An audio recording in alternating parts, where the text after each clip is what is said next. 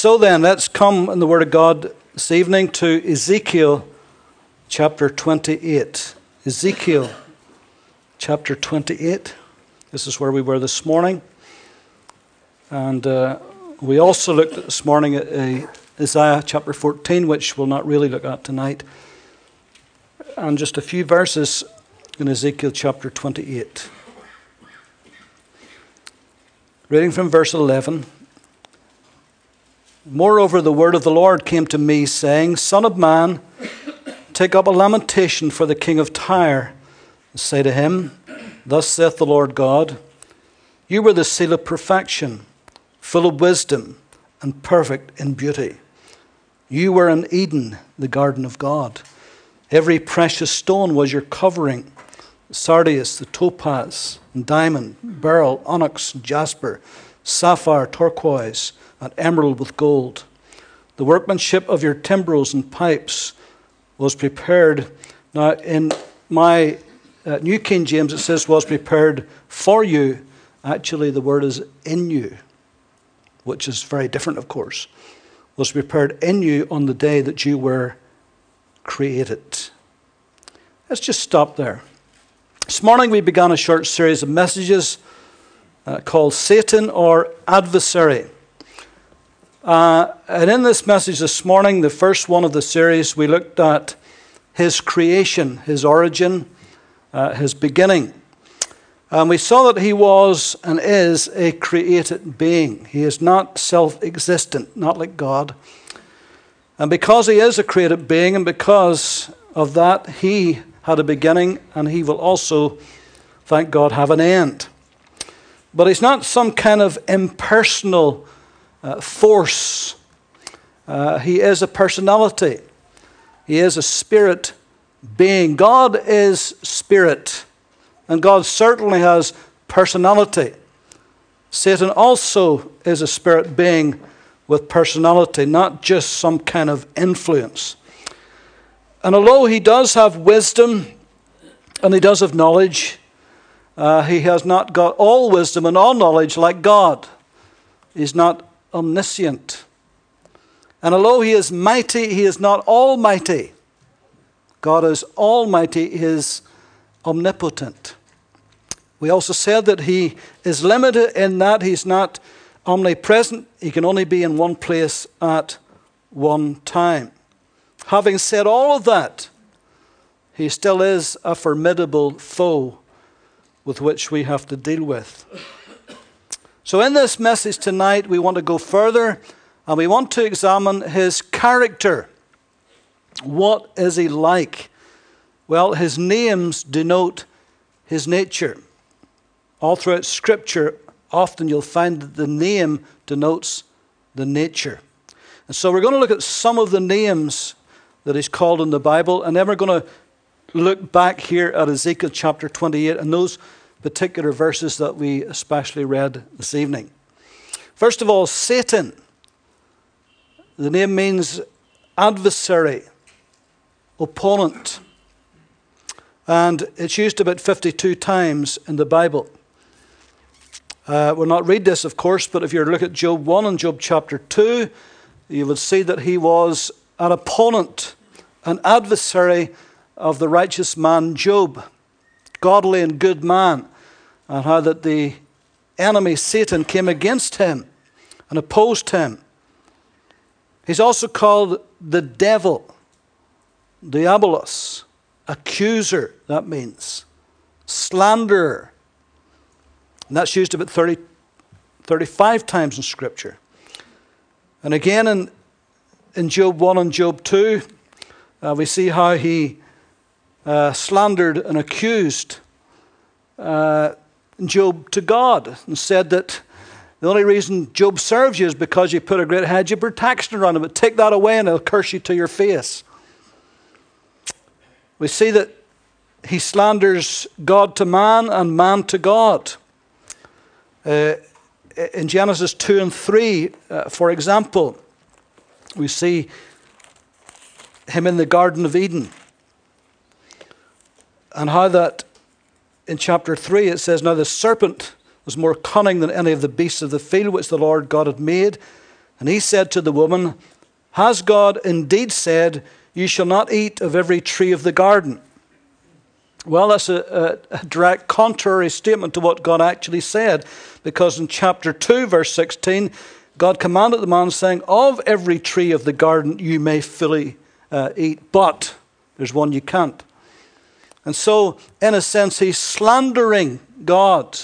He's making God out to be a liar. And he goes on further uh, and, and, and says, The woman said, The serpent we made of the fruit of the trees of the garden, but of the fruit of the tree which is in the midst of the garden, God has said, You shall not eat it, nor shall you touch it, lest you die. Then the serpent said to the woman, You shall not surely die. Again, slandering God, making God out to be a liar. And God clearly said that you shall die, and so forth and so on. And so that is his nature. That's what he's like. That's what he does. He slanders God to man and he slanders man to God. The serpent is called the serpent. We, again, we see that law of double reference in Genesis we just read, where even though that was a creature, a literal creature, but behind that creature, that creature serpent, was the devil. And he is called the serpent, the beguiler, the enchanter, where he uses his subtlety and his craftiness.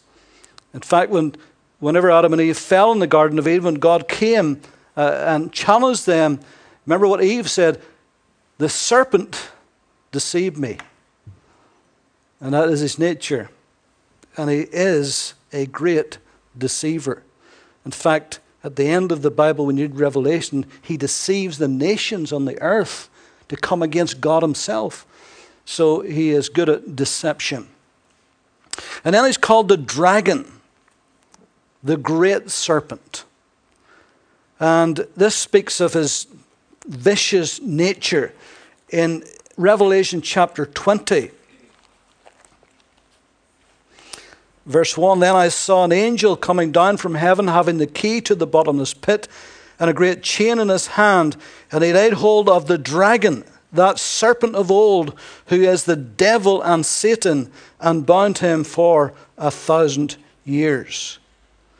And there's a number of scriptures in Revelation where he gets that title the serpent, the dragon, speaking of his vicious and wicked nature. And then he's also called Beelzebub, the prince of devils. Now, this Beelzebub was a Philistine god. It literally means Lord of the Flies or God of the Dunghill.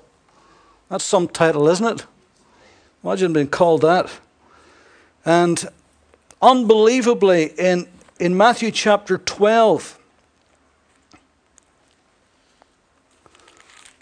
listen to what happens here in Matthew chapter 12.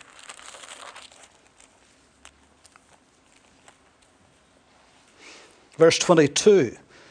Then one was brought to him, to Jesus that is, who was demon possessed, blind and mute. And he healed him, so that the blind and the mute man both spoke and saw. And all the multitudes were amazed and said, Could this be the son of David? Could this be the Messiah? Now, when the Pharisees heard it, they said, This fellow does not cast out demons except by Beelzebub, the ruler of demons. But Jesus knew their thoughts and said to them, Every kingdom divided itself is brought to desolation. Every city or house divided against itself will not stand. If Satan casts out Satan, he is divided against himself. How then will his kingdom stand? If I cast out demons by Beelzebub, by whom do your sons cast them out? Therefore they shall be your judges. But if I cast out demons by the Spirit of God, surely the kingdom of God has come to you. Or how can one enter a strong man's house and plunder his goods unless he first binds the strong man? and then he will plunder his house.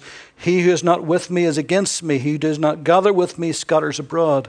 Therefore I say unto you, every sin and blasphemy will be forgiven man, but the blasphemy against the Spirit will not be forgiven man. Anyone who speaks a word against the Son of Man, it will be forgiven him. But whoever speaks against the Holy Spirit, it will not be forgiven him, either in this age or in the age to come. Notice how Jesus links those two things together. Now, that's not my subject tonight, which I really can't get into. However, we see here that even his enemies was attributing his works to Beelzebub, the prince of devils. Can you imagine that? Then he's also called the God of this age. Luke 4 and 6, and 2 Corinthians 4 and 4, and Galatians 1 and 4, and so on. I will not give you all of these scriptures. We won't look at them all either. And then he's called the prince of this world, the prince of this world system. Jesus called him the prince of this world. Paul called him the prince of the power of the air. Uh, that denotes actually where his place of operation is, which we'll not come to tonight, but we'll come to next Sunday morning, by the way. Then he's also called Lucifer. We saw that this morning. Day star, morning star, light bearer, shining one. That was his original name. He's also called Belial. Belial means worthless, perverse, lawless. Uh, there's a phrase in the Old Testament sons of Belial, worthless, useless, perverse, lawless people. And so he's the epitome of that. And then he's simply called the enemy. Matthew 13 39. Wheat was sown in the field. But when they went to get the wheat, the tares had come up amongst the wheat. Who has done this? An enemy has sown the tares among the wheat. And he is a hostile enemy, full of hostility and hatred, particularly towards the believers. Then he's called the tempter, the enticer, even to the place and the point where he even went and tried to tempt the very Son of God himself. Now, if he had the audacity to go and tempt the very Son of God, thinking for a moment that he could actually get Jesus to fall and to fail. How much more is he going to come against you and me with temptation? He's the tempter. He's the wicked one. And there's several scriptures describe him as that. Angel of light. Huh. The Apostle Paul uh, mentions this about the angel of light in 2 Corinthians 11. Uh, well, let's have a little look at that. Just 2 Corinthians chapter 11.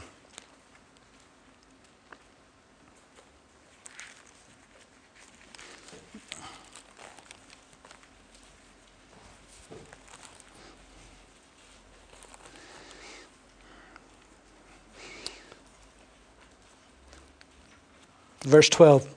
But what I do, I will also continue to do, that I may cut off the opportunity from those who desire an opportunity to be regarded just as we are in the things of which they boast. For such are false prophets, deceitful workers, transforming themselves into apostles of Christ.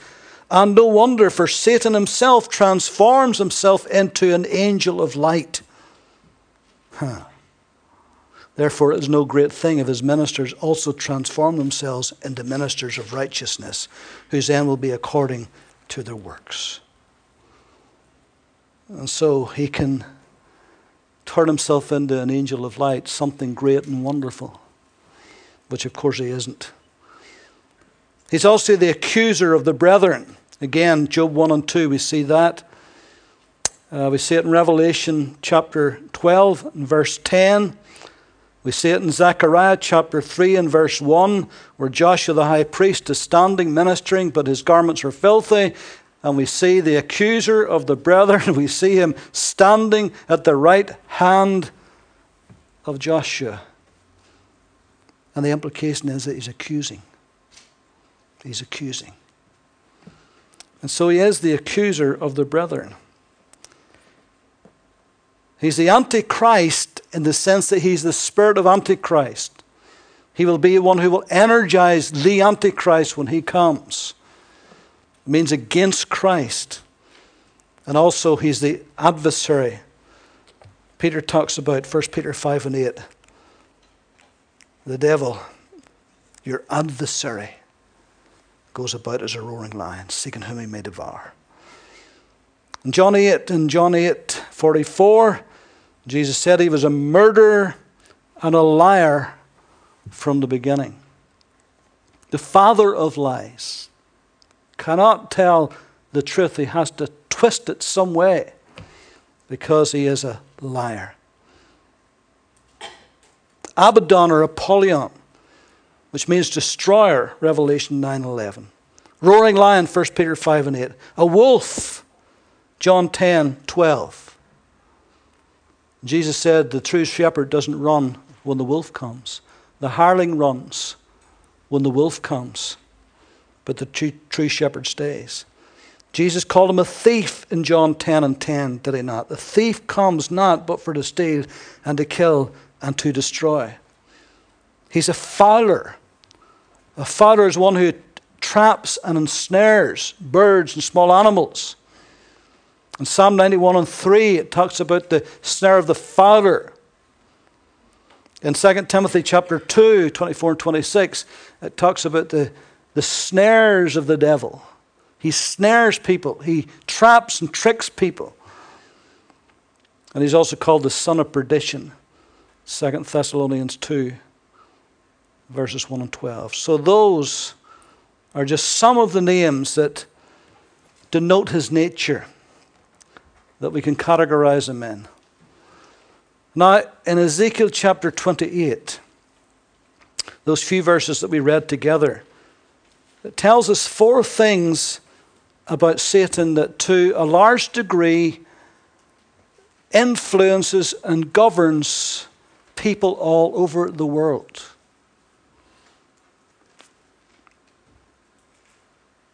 And he has ways of influencing people, whether people in high authority or whether the man who's brushing the street makes no difference. And can I just say for those of you who did not hear the first message, whenever you read Ezekiel 28 and you read Isaiah 14, you'll see that it's talking about uh, two kings, as it were, of Tyre and of Babylon, two natural men, natural kings, but who were energized, who were, in a sense, were puppets of the devil behind the scenes. And so, whenever it talks about the, uh, the king here, in Ezekiel chapter 28, the part that we read, it's actually talking about Lucifer, it's talking about the devil himself. It's the law of double reference. And so, the four areas that is mentioned here in Ezekiel 28 is wisdom, and we can add knowledge to that wisdom and knowledge, and beauty, and dress, and music. None of us are exempt from wisdom and knowledge, from beauty, from dress, and from music. None of us are exempt from the influences of wisdom and knowledge, beauty, dress, and music. It plays a big part in our lives, much more perhaps than we realize or even we're prepared to admit to. Now, our enemy, our adversary, knows this. And remember that God made him with great wisdom with great knowledge, with great beauty, with wonderful, beautiful dress, beautiful gemstones all over, and built into him the ability to make music. And then when he fell, that became corrupt and perverted. And now he uses that against us. Let's look at the first thing wisdom. It says in verse 12, he was full of wisdom full of wisdom, full of knowledge. And that great wisdom is given to him by God to understand God's purposes and to carry them out under the direction of God and in submission to him. But then, after his fall, even though he retained his great wisdom and knowledge, but now it's sensual, it's worldly, and it's carnal. And as James said, this wisdom is from below, it's not from above. It is a corrupt, perverted wisdom that is contrary to the revealed will of God. And it leads to foolishness, to confusion, and ultimately, for many, it leads to their destruction. Because he comes to steal and to kill and to destroy. 1 Corinthians 3.19 talks about foolish wisdom. 2 Corinthians 1 and 12 talks about fleshly wisdom. Compare that to James 3:17. Let me read it for you. James 3:17, but the wisdom that is from above is first pure, peaceable, gentle, willing to yield, full of mercy and good fruits, without partiality, without hypocrisy. There's the difference. There's so much foolish wisdom in these days. We have never been more educated, never been more academically trained, never have had more places of higher education, never had more advancements in science and technology, and yet for all of that, the world acts very foolishly and corruptly and fraudulently and deceptively. So much wisdom could be put, put to greater use, but instead, more often than not, it becomes the enemy of all that is good. Because once man leaves God out of his thinking, once that happens, then all of that God given ability of knowledge and wisdom, the enemy can use that against him and against his fellow man. Because that's what he wants to do. Uh, let me just show you that from Scripture in Romans chapter 1 before we go any further.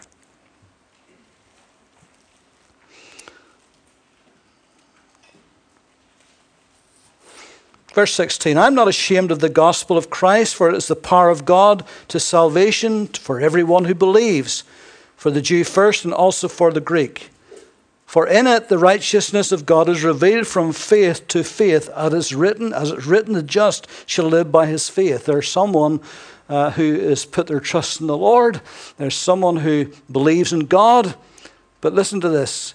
For the wrath of God is revealed from heaven against all ungodliness and unrighteousness of men who suppress the truth in unrighteousness. Not that they don't know it, but they suppress it. They don't want to live by it. So they suppress the truth in unrighteousness because what may be known of God is manifest in them, for God has shown it to them. For since the creation of the world, his invisible attributes are clearly seen, being understood by the things that are made, even is his eternal power and Godhead, so that they are without excuse.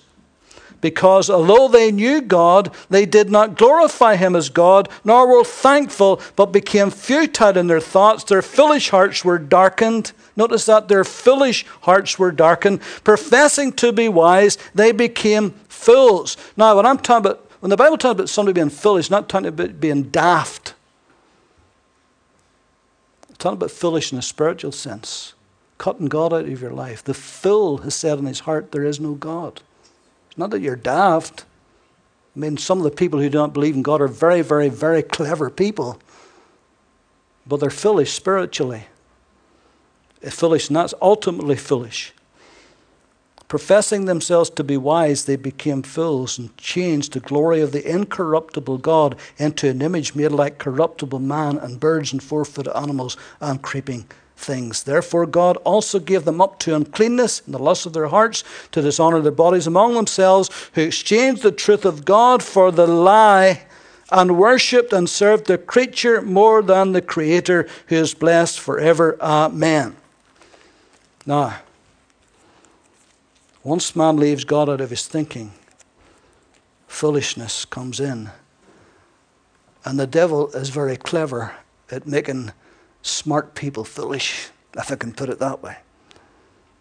Is there anything more foolish than evolution today?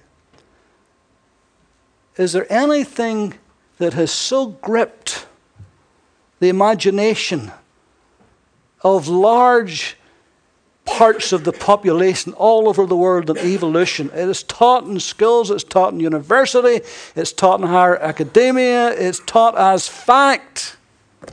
And well, dare you come against it, particularly if you're a teacher or you're a professor or you're a lecturer. If you come against it, you are person non grata. You are finished in many of these places of higher education.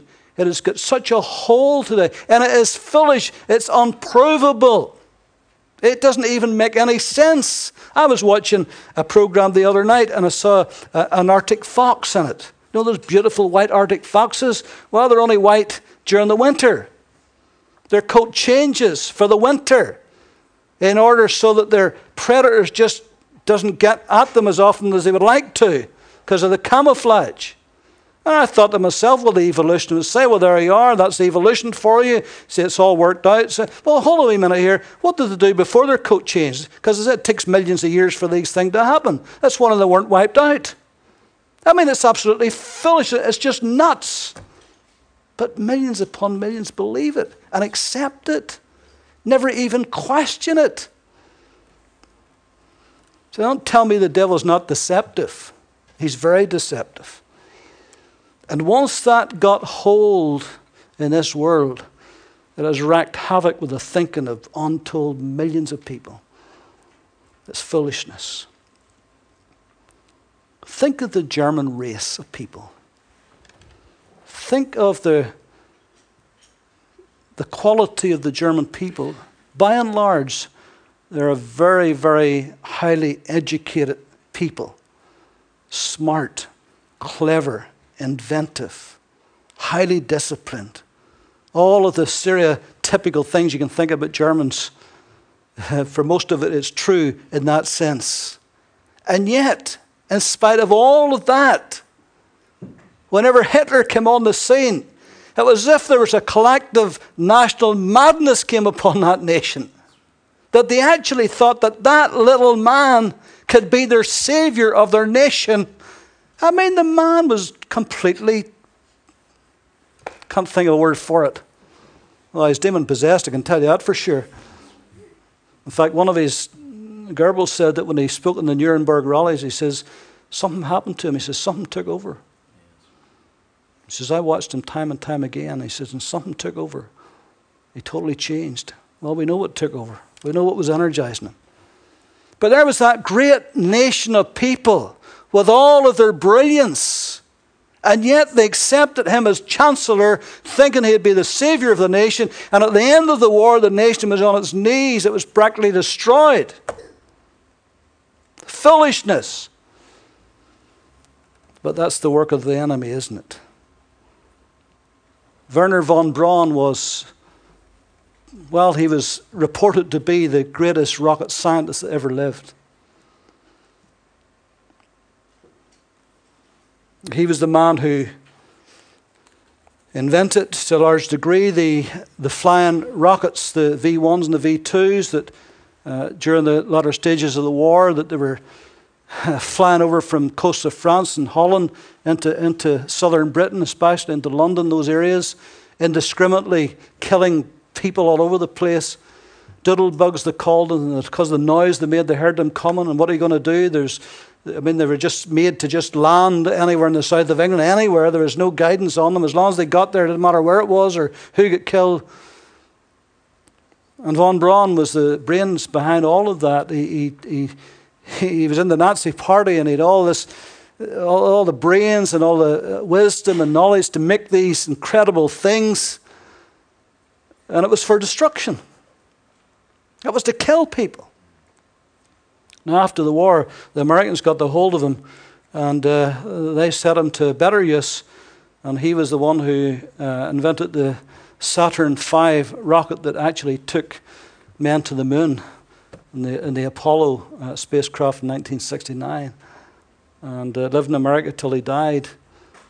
And it shows you that with all that brilliance that could have been put to good use, first of all, it was put to destruction before they got a hold of and put it to some good use.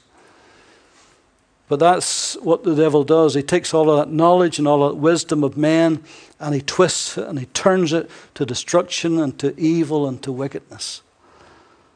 You think of the, uh, the Iran today and you think of the head of Iran who just wants to nuke Israel at the first opportunity and all of that effort and all of the brains and all the wisdom that's going in to make a bomb to nuke Israel. But that's what the devil does, isn't it? And then beauty. Verse 12 again, it says he was perfect in beauty. Perfect in beauty. But now is corrupted and perverted beauty. And the corrupted, perverted worship of the human form, the cult of the body, is a dominant feature in society today, is it not? Nudity is a national obsession. Not like Adam and Eve. So nobody come up with that foolish argument. Because if you read in Genesis 3, before the fall, they were naked and they were not ashamed. Why? Because they weren't self conscious, they were God conscious. And as long as they were God conscious, they weren't self conscious. But whenever they fell, they became self conscious and less God conscious. Conscious of God in the, in the sense that they feared God when they heard God's voice come and saying, Where are you? They ran and hid themselves from the presence of the Lord. And God says, Why did you do that? And he says, I was afraid because I was naked. Who told you you were naked? Huh. Suddenly, for the first time, they saw their nakedness in a way that they had never known or never seen before, and they were ashamed and they hid and they tried to cover themselves. It was the natural thing to cover themselves once they felt ashamed of their nakedness. It seems today that people are doing everything they can to uncover themselves. It seems like in the world of celebrity today that they're competing against each other to see who can show the most flesh. Now, of course, there's nothing wrong with looking after the body that God has given us. But sometimes it can become an obsession that goes beyond health and welfare to becomes a thing of vanity and pride. And that's what the devil wants. Vanity and pride rather than for the sake of health so the vanity of beauty is either extolled to the ultimate, where the body beautiful is all that matters, or else it's debased and it's brought to the point of lewdness and uncleanness and defilement and perhaps ultimately destruction through booze and through drugs and alcohol or promiscuity or disfigurement or whatever. This is what he wants to do. Satan has a way of turning something God made beautiful and honorable into something ugly and dishonorable. And it's a shame, isn't it? He was perfect in beauty. But now he takes that which is beautiful and he makes it into something that's ugly or disgraceful or awful. And that's what he does. That's what his nature is like. What about dress? He was attired in raiment of precious stones, verse 13. I said this morning it must have been some sight to behold. Whenever he was a shining one and he was dressed in full attire of beautiful gemstones that must have sparkled in the light.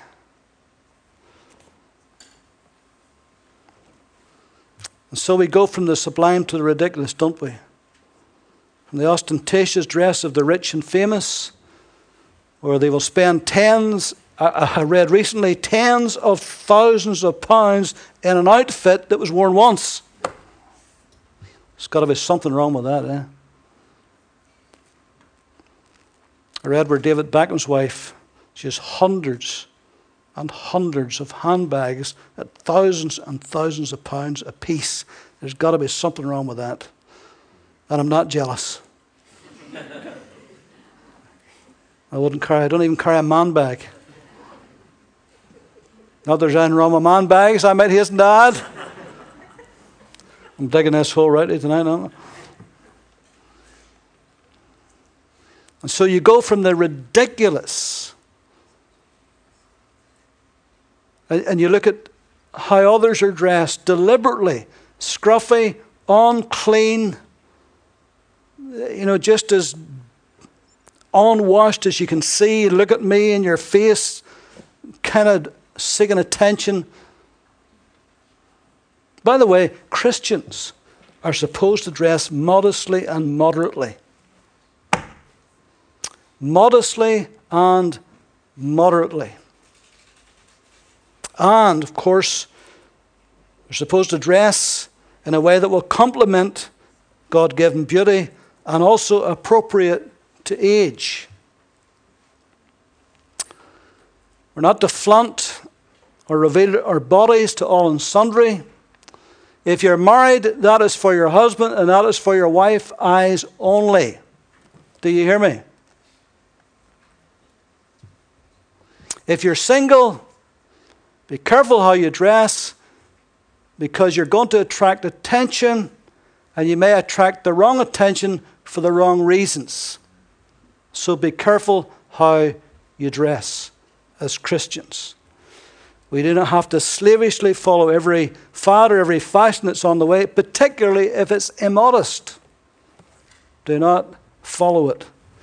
Now, in case you think I'm only talking about women, have you ever noticed, and I've noticed it recently a couple of places, have you ever noticed how men, if they work out in the gym and they build a physique, what is the term today? They're ripped and they're buffed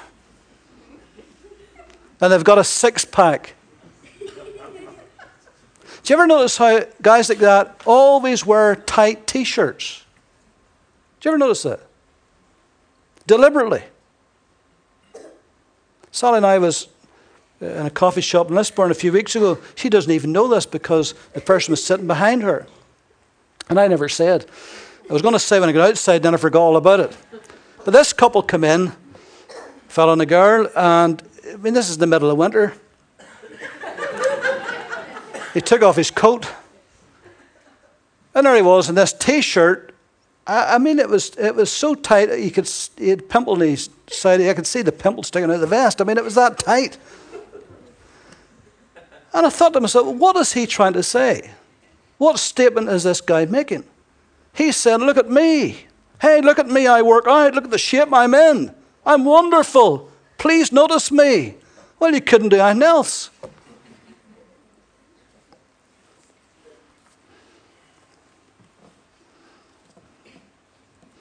Now, I don't know any Christians that do that, of course. None of you in here ripped. Haven't seen any Adonises in here.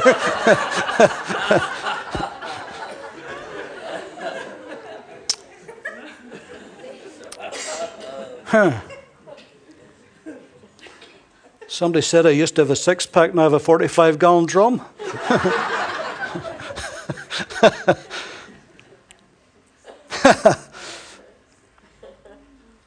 but you see, if you dress that way, you're making a statement. And what you're screaming is, look at me. That's what you're saying. And if people look at you the wrong way, don't blame them because you're inviting them to look at you, whether a girl or a fella. So we're to dress modestly and we're to dress moderately. Young people today, especially girls, are much more susceptible they feel they have to conform to the relentless demands of the fashion industry and the celebrity images. Because for many of them, that's the world that attracts them, even Christians. Even Christians. I see it on Facebook all the time. Even Christians. Well, the celebrity world attracts them and they look at that, and somehow in their thinking, they think, I want to be like that. No, you don't want to be like that. Trust me. You don't want to be like that. Look at their lifestyles, look at their background. You don't want to be like that, especially as a believer. But the peer pressure to conform and to be that way is immense. I mean, even secular organizations are saying to the fashion industry, please stop. You're killing our young people. And they're not Christians. Secular people saying this. But you see, that's what the devil does. That's what he's like. And so, Lucifer was decked out in a garment of beautiful, precious stones. Now, Sally reminded me at the lunch table today, and I hadn't even thought about it. I kind of said that as well to say I should have thought about it. I hadn't even thought it. She thought I hadn't even thought about it. But she said today, and it's true, about the interest in crystals. The new agers are crystal mad. They feel that crystals has got energy and it's got power and it can do this and it can do that, and they wear them and they hang them up in the house. Do you everything with them. Crystals. What a load of baloney.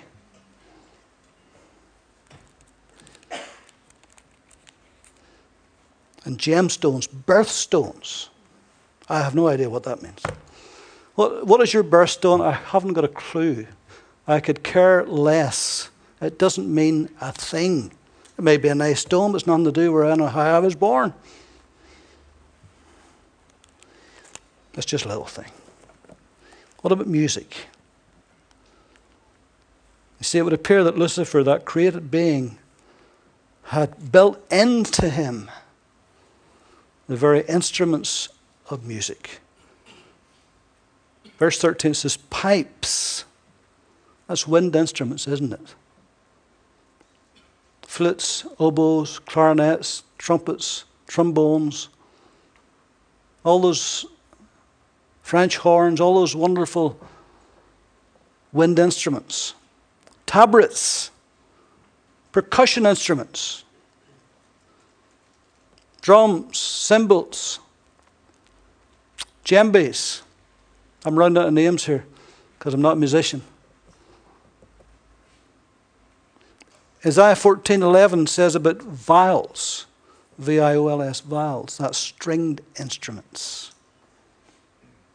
I mean, that is the basis for all music, is it not? Percussion, strings, viols, wind instruments. Every orchestra has got that as their very basis. And it would seem that God had built into Lucifer the very means to worship him with an incredible ability to make music and to lead worship. There are over 800 references to music in the Bible.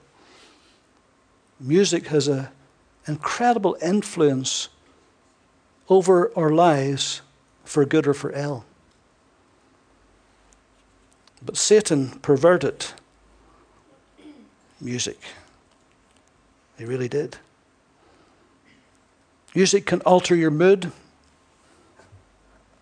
can lift your spirits, or it can depress you. Depends what you're listening to. Can cause you to be melancholic, or happy, or sad, or jolly, or glad. It's a universal language, isn't it? Can make you laugh, can make you cry movie makers knows the power of music. That's why they spend enormous amounts of time and effort and money to make a good score for their movie. And sometimes the score is so good or the song is so good that it eclipses the movie itself. When the movie is long since forgotten, you remember the song and you remember the music, don't you? When you think of Titanic, what do you think about? Well, it depends who you may ask that. These ladies may think of Leonardo DiCaprio, I don't know, but I think of Celine Dion singing that song. That's the first thing I would think about. You think of the movie The Bodyguard, what do you think about? Whitney Houston singing? That's the thing that lingers, isn't it? And on and on you could go. Because it influences us. And it can do it in a wonderful way but it can do it in a bad way. Now, supermarkets and shops, they realize too that music's important. Although sometimes you go into some place that drive you nuts. Maybe the workers doesn't even hear it anymore, but you hear it subconsciously. And if it's nice music, if it's nice, kind of soft, kind of then it slows you down. And then you don't sail through Tesco or Sainsbury's or Marks like a mad idiot. You just calm down and cool down. It's designed to calm you down and just to take it slow and take it easy. Fast, upbeat music, it does the opposite, doesn't it? You get your heart racing. Never, ever, ever play fast, upbeat music when you're driving. You will drive faster. I guarantee you will drive faster. Do not play the flight of the bumblebee if you're driving. You'll break every speed limit there is in the country. It just has an effect on us. Be careful and use it sparingly, music in the minor key. The sad, lonely, morose, unhappy songs are not to be our theme tune.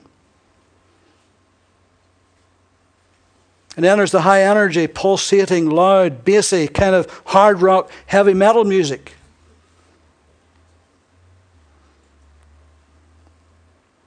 I don't like that stuff either. I never did, even before I got saved. I don't get it, I don't understand it. But what it does is it affects people. It really, really affects people. Disco music can alter your heartbeat.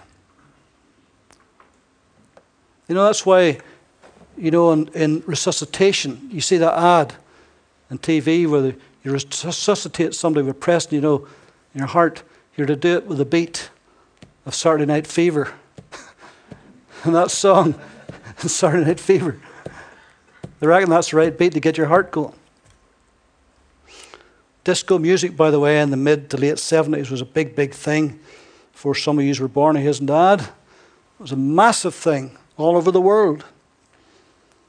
It had a big effect. It was a big thing, particularly in the gay scene. It appealed to the very sensual bases and the rhythms of our, of our hearts and everything. And it became something that was very big in the gay scene. Distortion sound, sound bending, electric twisting of sound. This came out of the drug culture, psychedelic culture, acid rock. Jimi Hendrix, Eric Clapton, they all used it. It's the music of chaos and confusion and rebellion. It causes tension, unrest, aggression. It's not good. It's not good. And today we have all kinds of music. We have hip hop, we have garage, grunge, you name it, with every type of genre of music that you can imagine, and it just keeps changing. And a lot of it's not very good or very wholesome. And you see those, uh, I saw recently, I deliberately watched it for about 15 minutes, it was all I could stick. I don't know who the band was, one of those great, big, massive heavy metal bands anyway. It's a big arena in America somewhere. There must have been 100,000 people. It's massive. And there they were playing this. I have no idea what, oh, I couldn't understand a word of it. I didn't hear a word of it. It was just a sound, a wall of music, and people was going berserk listening to the thing. And I thought, that has got to be the devil himself in the middle of that. It can't be. I tell you, God's a million miles from that. You say, David, it's an age thing. It's because you're not young and hip. Well, I never was used, well, I was young, but I was never hip. But it's not just an age thing, it's a God thing. I don't think God's in the midst of that, let me tell you. I think the devil's in the midst of that. It does more harm than good, doesn't it? Turns people's heads. So, music and dress and beauty, wisdom, knowledge are all wonderful gifts of God that Satan had in abundance, but now that he is fallen, he perverted them and he uses them to degrade and to debase and often to bring to destruction many, many lives. And it's very, very subtle indeed. And it's such a part of our daily lives that we have to guard against it and to be careful. Not to be paranoid, but just to be careful. What we watch, how we dress, how we live, all of those things, are thinking. I keep telling you, you're going to have a view about this world. Make sure your view is God's view. Make sure it's a biblical view, not the world view. Because that's against what God says in this book. So that's why you've got to read this book and get to know what God thinks and what God teaches us. And then you get a good worldview. Amen? Now, here's what we're going to do. Next Sunday morning, God willing, we've looked at His creation, His character, Next week, we're going to look at his campaign, his warfare, especially against God's people. We're going to look at the arena. We're going to look at his army. We're going to look at his armaments. We're going to see what's under his command. I told you this morning is different levels of command in his kingdom. And we're going to see what those levels of command, the Bible tells us what they are. Bible makes it very clear, so we know that what we're saying is scriptural and it's true. We're going to look at that, God willing, next Sunday morning. But thank God he's defeated foe, eh? You know what Jesus said? One time he sent his disciples out he gave them power over unclean spirits. They came back and they were rejoicing that even the evil spirits are subject unto us. And remember what he says, In this rejoice not, but rather that your names are written in the book of life. He says, I saw Satan fall as lightning. so, always get it into perspective. We're talking about a formidable foe. We're talking about our adversary, or the accuser of them. We're talking about all that there. But always remember, he is a, an eternally defeated foe. He just hasn't given up yet. and as long as we're on this earth, he'll not give up on us either. He left Jesus for a season, didn't he? But then he came back again. So we need to be not ignorant of his devices. So let's stand together and we'll pray.